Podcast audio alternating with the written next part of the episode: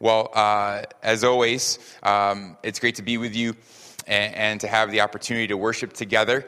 Um, and uh, I just want to say that I hope that our, our 21 days of prayer uh, has continued to be a, an encouragement to you in this season. Uh, we're officially 14, uh, 14, days into this. Uh, which means that we are one week away uh, from the finish line. And so uh, I just want to encourage you to keep going, uh, to keep persevering, and to keep seeking after uh, the Lord. I said this last week, but I'll remind you again um, even if you missed a day uh, or you haven't even started yet, you still haven't, uh, you know, just, just, uh, found the opportunity to, to seek the Lord in prayer, maybe, maybe today's the day that you begin to, to pray and, and to seek God that way. Uh, maybe today is your first Sunday uh, checking out our gathering. I just want to encourage you uh, to join us in these last seven days. Go to our website, click on 21 Days of Prayer. Uh, there's a tab there at the top, and join us um, again for this last week uh, together. And then I also uh, just want to encourage you to join us tomorrow night for a short time of corporate uh, prayer together. We've been doing that on Zoom for the last two Mondays. Um, it's just been such a blessing to just see people uh, praying, even for a short time. And so I hope you'll choose to take the time uh, to join us tomorrow night from 7.30 to 8 p.m. Um, I'm sure it'll be a blessing to you.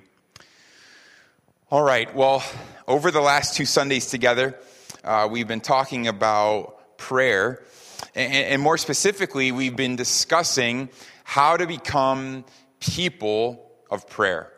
And to help accomplish that, we've been looking at this man named Daniel, who was one of God's prophets uh, in the Old Testament. And there's a lot that could be said about Daniel. Uh, we could talk about his consistency, uh, we could discuss his, his faithfulness, his courage, uh, his resolve, but one thing that stands out, perhaps most of all, to me, uh, is Daniel's devotion to prayer. Daniel, undoubtedly, uh, was a man of prayer.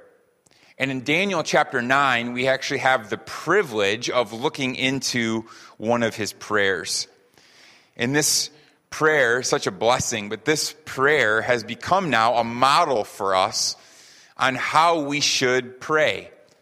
It's a model for us on how to become people of prayer. And why does this even matter? Why does it matter if we pray? Well, um, it matters for a lot of different reasons, but I think most, most importantly, it matters because if you want to flourish in this life, if you want to experience the fullness of God in your life, if you want to see God move in and through you, if you want to live a transformed life, to see your life truly changed, you need to be a person of prayer. That's why this matters. Because what we've said through this series and, and seen through the scriptures is that prayer always changes you. Prayer changes you. It might not always change uh, the mind and the will of God, but it will always, certainly, always change you. And so we have to be people of prayer. And that means that we have to know how to pray, uh, we have to know uh, what to pray, and ultimately, we have to know who we are praying to and what we are praying for. What's the purpose of our prayer? And so that's why we're in this series together. And that's why we have entered into this season, intentional season, 21 days of praying and fasting together uh, as a community.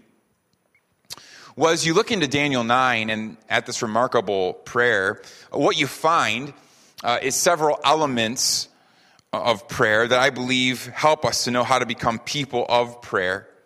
And over the last two weeks, um, I've pointed out six of those elements to you. And so let me recap those for you really briefly because today's sort of part three here, just an extension of the last two weeks. I'll do this quickly. First of all, uh, what we discussed through Daniel's prayer here in chapter 9 is that prayer is a response to the scriptures. That, that prayer is generated by the word of God. If you look at verse 2 of chapter 9, it tells us that while Daniel was reading the book of Jeremiah, he was moved to pray. And what this tells us is that our prayer life actually flows from the study of God's word. That as we hear God tell us his plans, uh, as we as we read about his promises as we study things like his character which we're going to do more today when, we do those things we respond. Uh, we actually respond naturally in prayer. So that's where prayer begins. We get into the word we get into the scriptures to find out what god is going to do and what he has said and then we pray accordingly Second, uh, we, we found and said that, that prayer is rooted in the will of God. Right? So it's, so it's generated out of the Word of God, and then it's grounded in the will of God. And, and what that means is that we, we seek to not only know God's plan through the Scriptures, but then we actually long, desire to see His plan fulfilled. And so prayer is not so much, again, about trying to change God's mind, but rather to identify and to align our hearts to what He is already trying to do in our world and in our lives. Thirdly, we, we learn that prayer should be purposeful and passionate. Purposeful and passionate. That it's characterized, or our prayer, true prayer, should be characterized by fervency if you look at verse 3, what you see there, it says that Daniel looked to God. He, he turned to the Lord, and then with fasting, dressed in sackcloth and, and sitting in ashes, he began to pray uh, intensely. It was intense. He was praying with purpose, praying here with passion. And so, likewise, our prayers should be earnest, and they should be defined by perseverance. We need to have passionate prayer lives if we want to be true people of prayer. And then last week, uh, we, we, started with number four, and we said that true prayer or, or genuine prayer is realized in humility. That is realized in humility. That's where uh, that, that effective prayer, you could say, is, is realized in humility. God answers those types of prayers, humble prayers.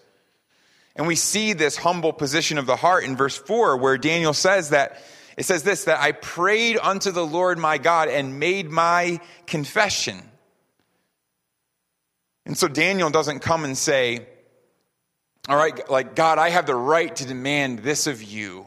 Here I am before you, right? This righteous man, and you must do this. Not at all, right? He comes to the Lord. He comes before the Lord, and his posture is this I'm a sinner. I'm a sinner. And in effect, he says, I don't have the right to demand anything of you.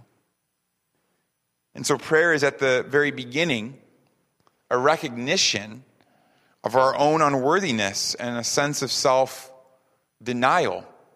It's the realization that you and I don't actually deserve to pray, that you and I don't deserve to be in the presence of God, but we get to. We get to. Well, then, fifth, if you want to have an effective prayer life, uh, you need to pray both individually and collective. We saw that last week. Bottom line of that point was simple it's that prayer is not selfish, it shouldn't be selfish. That prayer is not just about me, right? And, and to see that, we look through verses 5 through 14 just read sort of through it quickly, and we saw what? Over and over and over again, Daniel says these words like we and our and, and us and all Israel. Right? His prayer, time and time again, encompasses the entire community, all of Israel. And of course, all effective prayer is that way. We see this pattern all throughout the scriptures. Prayer is so much bigger, so much greater than any individual. And so, you and I, because of that, you and I need to be looking at the needs of others and looking towards the fellowship of believers. Our prayer should be marked by we much more than me. And then finally, and this is where we stopped last week, we said that prayer is strengthened, strengthened or powered by our confession. That if you want to become a person of prayer, that if you want to actually see your prayers work, you need to be a person of confession. Look at what Daniel says in verse 3 and verse 20. Says this, verse 3 Then I turned my face to the Lord, seeking him by prayer and pleas for mercy with fasting and sackcloth and ashes. And then verse 20 says this While I was speaking and praying, here it is again, confessing my sin and the sin of my people Israel.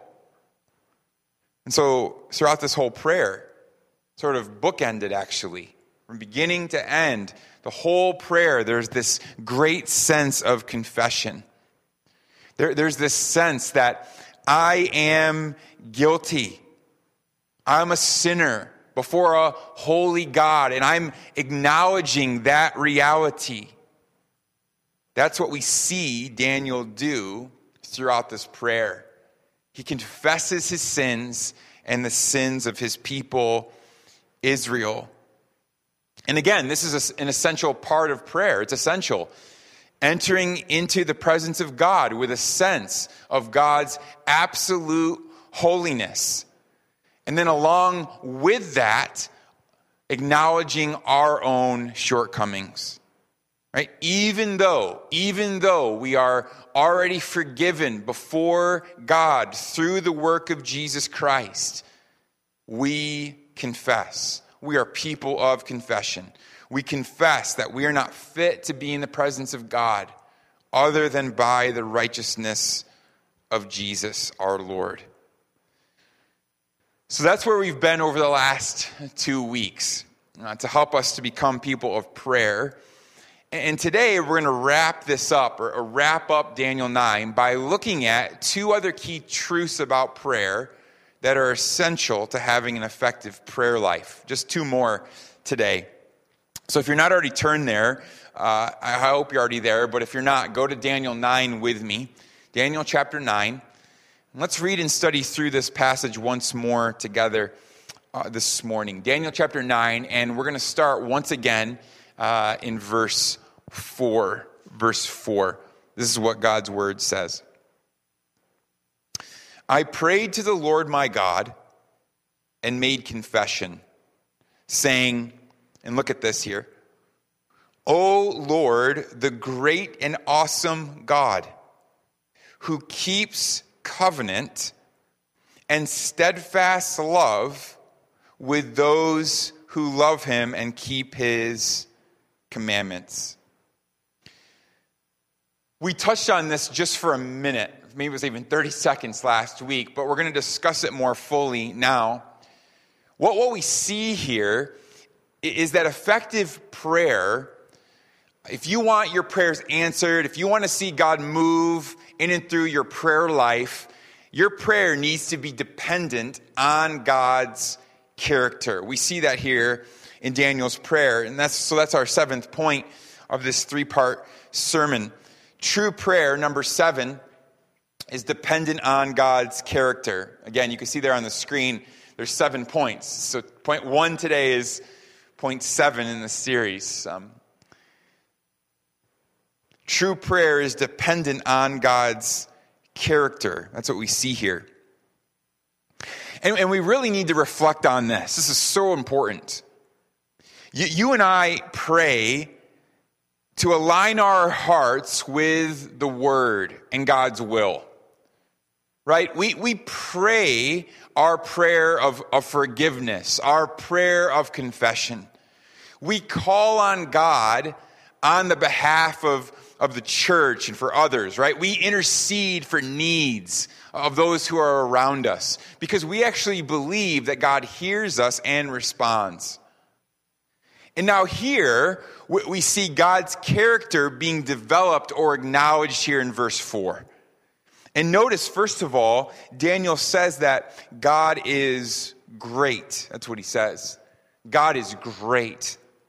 Now, that word uh, there, that word great, it actually means powerful. It means powerful. In other words, I pray to God, or we pray to God because God is powerful enough to respond. That's what Daniel is essentially saying here that God can, this is an acknowledgement, that God can change the circumstances of my life. He has all of the resources necessary, right, infinitely at his disposal. He has everything, right? He's great. He's great. He is the God in verse 15. Look down to verse 15. It says, Who brought your people out of the land of Egypt with what? With a mighty hand. There it is again. Powerful, strong hand. So Daniel's saying that you, God, you're the God who, who parted the Red Sea. You're the God who, who brought the plagues okay, upon the Egyptians. You're the God who ultimately defeated Egypt and delivered your people Israel. And that's why I pray. That's why Daniel prays, because God is powerful, all powerful. Second, you see there in verse 4, Daniel says that God is awesome. He says, God is awesome. And that word there is rooted in the word uh, majesty. It's worth noting there. That word awesome there, it's rooted in the word majesty. And so Daniel is saying here not only is God powerful, but he's also majestic. God is also majestic. It means that he is to be honored, to be glorified, to, to, and to be exalted. It, it means that our Lord is to be to be lifted up, that he is to be praised above anything. Why? Because he is worthy. That's what Daniel's saying. He is worthy. God, you are worthy. We see here, Daniel keeps going back to verse 4 again. He says, God keeps the covenant. God keeps the covenant. And so, not only do we see his, his power, not only do we see his majesty, but here what we see is an acknowledgement of God's faithfulness. We see God's faithfulness here. That when God makes a promise, we can be assured, it's a guarantee that He will keep it. And, and what is a covenant? Or what is this covenant here? What's Daniel actually talking about here? Well, uh, we could do a, a year long study on covenant right? Since it's actually uh, one of the main threads of, of the Bible. If, if you want to know, like, what's the entire Bible about, a key word would be it's about covenant, right? Um, we could do a whole study, but to try to put it really, really simply, and this is very simple, um, it's much more complex. But covenant, the covenant that Daniel is referring to here, is the reality, just the simple, profound reality, the truth that God desires a relationship with you and I. That God pursues relationship with us. But not only that, but God makes it possible to have a relationship with us. And here's what's amazing about God's covenant with his people is that he is faithful to keep that relationship. He is faithful to keep his promise to that relationship.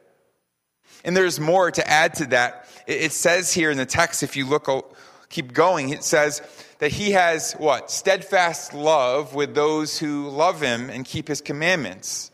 In other words, it's an acknowledgement here that God will be faithful to our relationship, right? That's the certainty.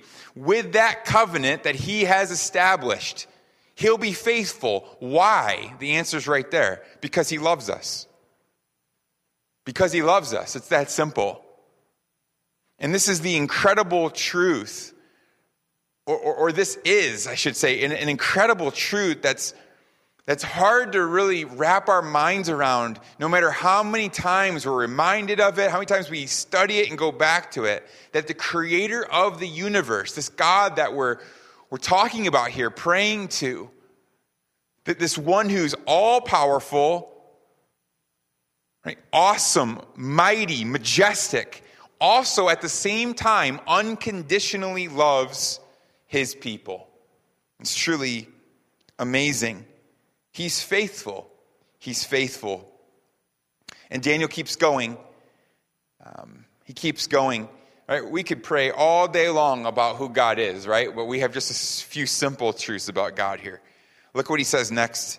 Verse 7. Verse 7. He says, To you, O Lord, belongs righteousness. He says, To you, O Lord, belongs righteousness. In other words, here's an acknowledgement that God is holy. He is holy. Daniel says, You are holy. It means that it means that we can be certain that God will do what is right and never what is wrong.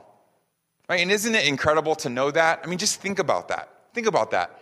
That God can never do a wrong thing. He can never do a wrong thing. And if he did, if he ever did a wrong thing, then he would actually cease to be God. Listen, listen. God is always right, no matter what he does, no matter what. And whatever he does is not only right, but it is good. It is good. He never makes a mistake. Never makes a mistake. To him belongs righteousness. He's holy perfect. Our God is powerful, Daniel says. He's majestic. He's faithful, loving, absolutely holy. And it just keeps getting better. He continues. We learn that he is also merciful and forgiving. Both merciful and forgiving. Look at verse 9. It says this To the Lord our God belong mercy and forgiveness. Short but powerful. It's actually hard to see this in English, uh, but actually, both of those words there, mercy and forgiveness, both of those words there are actually plural. They're, they're in the plural form.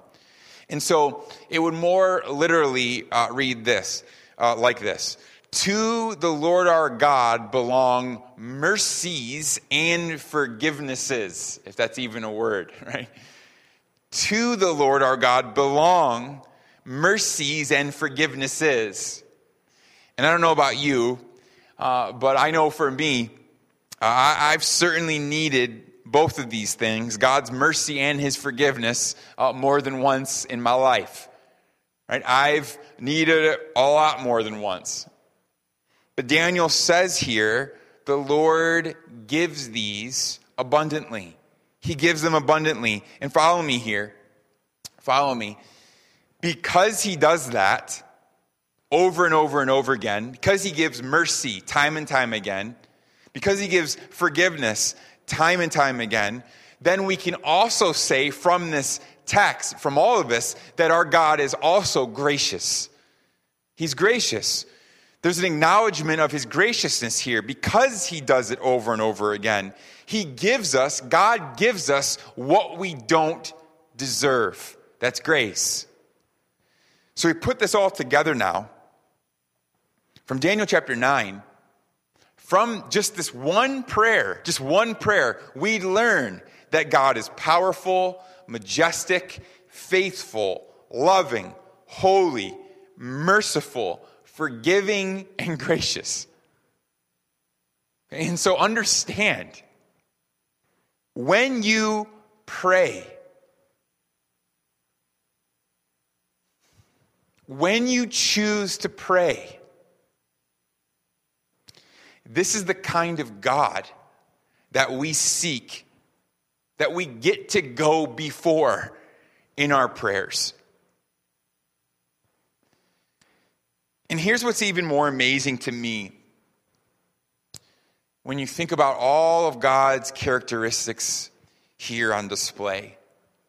All of these, all of them, are best revealed with Jesus' death on the cross. All of them. You see, when we look at the cross, when we look at the cross, we see King Jesus' power. Because on that cross, he conquers sin and death and Satan and, and hell, right? And I'd say that that's power. Right? And as we look at the cross, we see, certainly, we see his majesty. For even though he appears hanging there, even though he appears to be a victim of the Roman Empire and, and the Jewish hierarchy, even though he appears to be a victim, even though he's just he appears to be helpless and hopeless hanging there, we see the Roman soldiers there that day at the end, watching Jesus die come to this conclusion. They proclaim, actually, watching him, truly, they say, truly, this was the Son of God. He's majestic. Even in his death, he was majestic and in total control. When we look to the cross, we also see God's faithfulness. His faithfulness. Jesus said that he would die for us. He said that he would go to the cross. He said time and time again that the Son of Man had to die. And even though in the Garden of Gethsemane, he agonized about that reality, agonized with the Father about that truth, in the end, he kept his promise. He kept his promise. He went to the cross. He died in our place because he is faithful. When we look at the cross, oh my goodness, do we see do we see his love? Because he shouldn't have even been there, right? He shouldn't have even been on the cross. I should have been there that day. You should have been there. But because he loved us so much, because he loves us so much, he took our place. When we look at the cross, we see God's holiness. His holiness. Because it's His holiness that put Him on the cross that day. He couldn't just forgive sinners. God couldn't just forgive sinners. No. Right? We know that a perfect sacrifice had to be paid for the penalty of sin. And so Jesus, the perfect one, freely went, freely died, and God counted it. counted it because Jesus was holy. He is holy. And in his willingness to go and die, in that willingness to go and die, to take your place, to take my place, to give us, when He went to give us when, what we don't deserve, and to free us from what we do deserve. All of this points to the mercy, grace, and forgiveness of Jesus and the cross. And see, this, this is good news. This is gospel news. And so, all that God was for Daniel. Understand, don't miss this as you're reading Daniel and you're reading kind of this, this prayer that's like 2,500 years old. And this man, he, you know, you're looking at Daniel and you might say, well, that's Daniel, right? He's so, he's so righteous. I could never be like him. My relationship with God could never be like that. Understand all that God was for Daniel God is to us. He is to us. But where Daniel knew God from the perspective of God's faithfulness and his character, his promises to Israel, you and I, we know it from the person of Jesus Christ and the cross. That's now our perspective. So do you do you understand do you understand this? Can you even begin to comprehend this? That, that we, we actually have direct access to that Jesus. You have direct access today to this God, all powerful, majestic, always faithful, all loving, 100% holy, totally forgiving, and infinitely gracious and merciful. Right? That's the basis of our prayers. I'm so glad. I've been thinking about this just over even these 14 days, these two weeks. I'm so glad that I get to pray to a God like this. Aren't you? So glad. Who wouldn't pray? Think about this. Who wouldn't pray? Who wouldn't choose to pray? Who wouldn't talk to a God like this? What a privilege it is. And that leads us to our final point this morning and for our study of Daniel 9. We see here uh, that true prayer, effective prayer, prayers that work, ultimately, they place God's glory at the center. That's number eight. True prayer. You want to be a person of prayer, you want to see your prayers work, you want to see your life changed through prayer. You need to place God's glory at the center of your prayer. Always. Look with me at verse 16. 16. And we're going to just go through this through verse 19. Verse 16. That's what it says.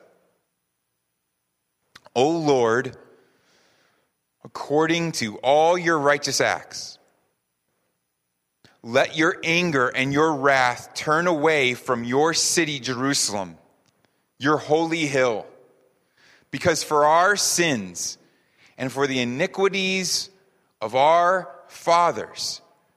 Jerusalem and your people have become a byword among all who are around us.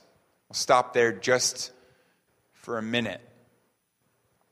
Daniel says this God, God, he's praying, God, because of us, because of our sin, your holy city, Jerusalem, a city on a hill, your city, Jerusalem, has had to receive your anger and your wrath because of us.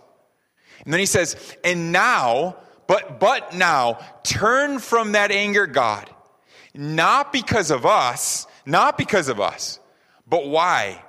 He says it right in the beginning, because of your righteousness because of your righteousness. In other words, don't do it for us.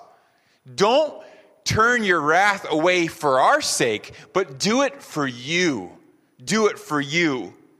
And that tells us, that tells us there that Daniel is concerned with God's name and God's glory above all. We see that continue. Look at verse 17. It says, Now therefore, O our God, listen to the prayer of your servant and to his pleas for mercy. Listen, and for your own sake, O Lord, make your face to shine upon your sanctuary, which is desolate. So again, for whose sake? Who's this for? Not for Israel's, not for Daniel's, but for the Lord's sake. Keep going. Verse 18 he says, Oh my God, Incline, turn, he says, turn your ear and hear. Open your eyes and see our desolations and the city that is called by your name. For we do not present our pleas before you because of our righteousness, again, but because of your great mercy. So here again, Daniel says, we're not making claims here based upon our own righteousness. We're saying, do it. Act, God. Move, God. Listen to me. Listen to us. Answer our prayers. Why? That you might manifest and make known your great mercy. Put your mercy on display, God. Make your name famous. This city is called by your name, Jerusalem. It's your city. It's your city. And so your reputation is at stake. Your reputation's at stake. So do it. Move. Turn. Forgive. Heal.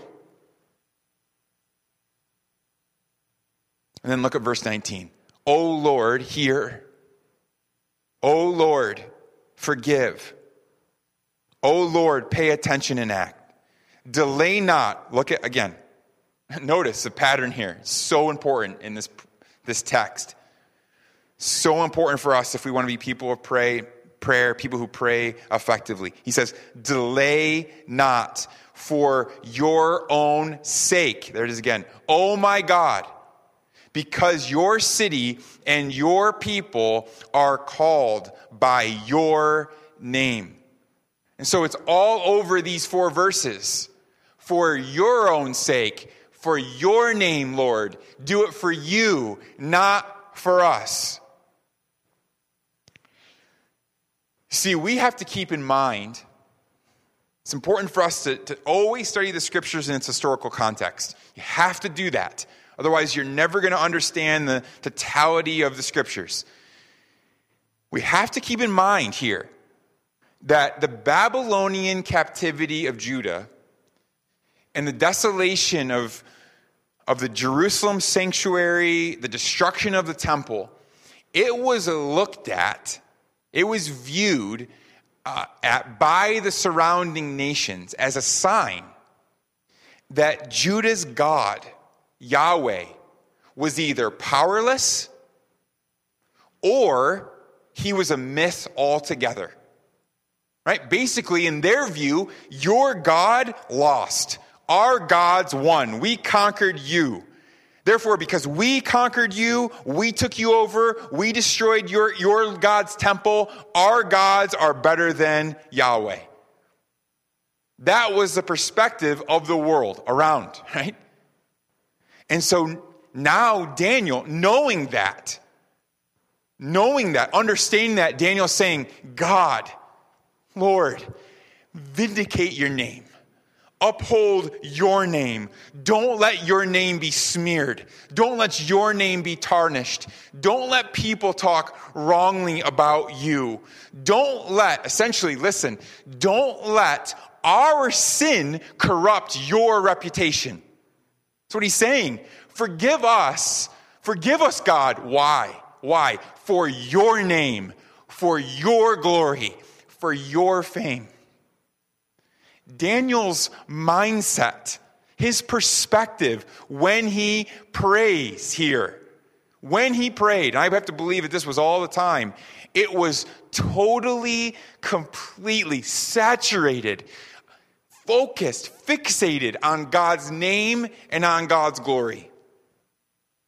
Daniel was concerned, deeply concerned, with making God's name great. And so let me ask you today.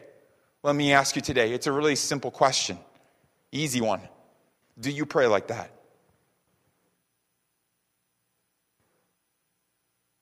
Is your prayer, are, are your prayers, is your prayer life marked by this? Do you pray that God will do certain things in your life? Maybe in this church and in the lives of others so that He might be glorified? Is that the purpose for why you pray? is at the center of your prayer, that His name is famous, that His name is glorified? The question I'm really asking here and getting to is who or what is at the center of your prayers? That's ultimately what we're asking today. Who or what is at the center of your prayers? It should unquestionably be God and His glory. And then the last thing that I want to say as we close. Notice, notice here that it's after all of this. It's after all of this. It's after Daniel reflects on God's word. I've seen him do that. Consider God's will. He, he, he, he humbles himself, denies himself, thinks of others. It's after his confession of sin, dwelling on God's character, expressing a desire for God's glory and his name to be famous, to be vindicated.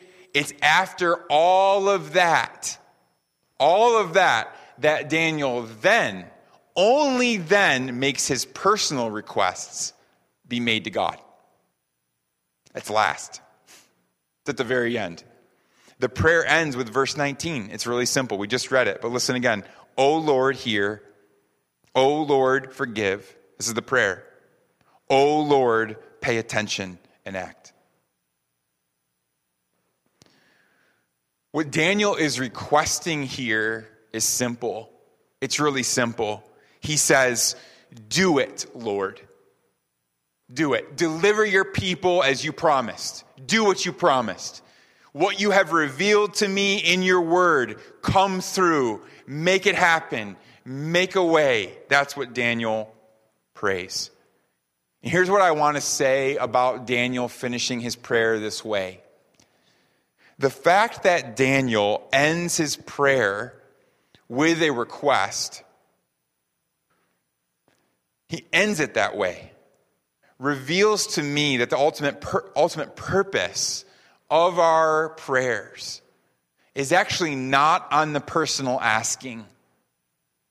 That prayer is not ultimately about obtaining things for ourselves, but that actually the significance of prayer, the, the design of prayer, and I'll even say the beauty, the beauty of prayer is that it allows us, prayer allows us to be in the presence of God and to align our hearts with the purposes of God.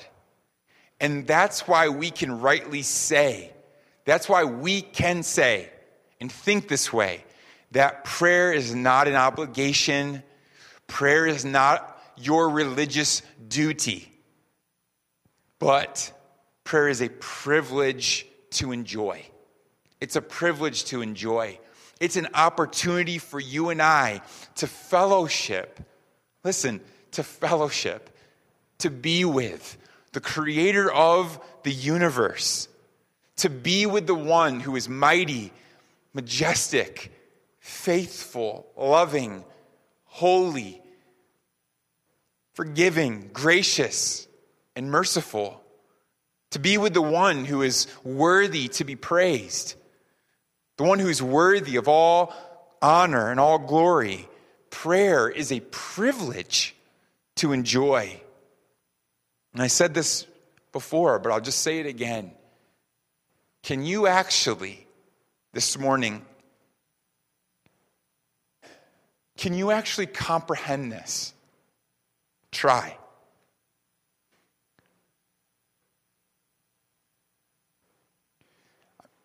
I mean, think about it. Even for me, I've been, haven't been in ministry that long, I guess. This is probably my 10th year. 10th year, I think it is, of pastoring. Before that, though, um, six, seven years uh, of studying. So I've been doing this for like 16, 17 years, where like my job even is to learn about who God is, right? That's basically my job. Study the Bible, learn who He is. And even as I was dwelling on this, last night thinking about this, thinking about prayer, thinking about God, who God is, all I could think was, you have got to be kidding me. You've got to be kidding me. That I can, right here, right now, be with God, be with Him through prayer, and you, right now, right now, sitting in your house, maybe it's in a cafe, you, right now, you can get on your knees, you can make yourself low, and you can go into His presence and listen, listen, listen to me. Listen to me. And you can know that when you do that, He, God, will gladly and willingly turn His ear toward you. He will listen and be with you. And not only that, it's His joy to do so. It's His great joy. He's longing for you to pray. He desires to be with you. And so let's choose to pray. Let's be people of prayer. Let's pray right now. Right now, let's pray. I'll ask the worship team to come forward and we're just going to pray. Let's pray together.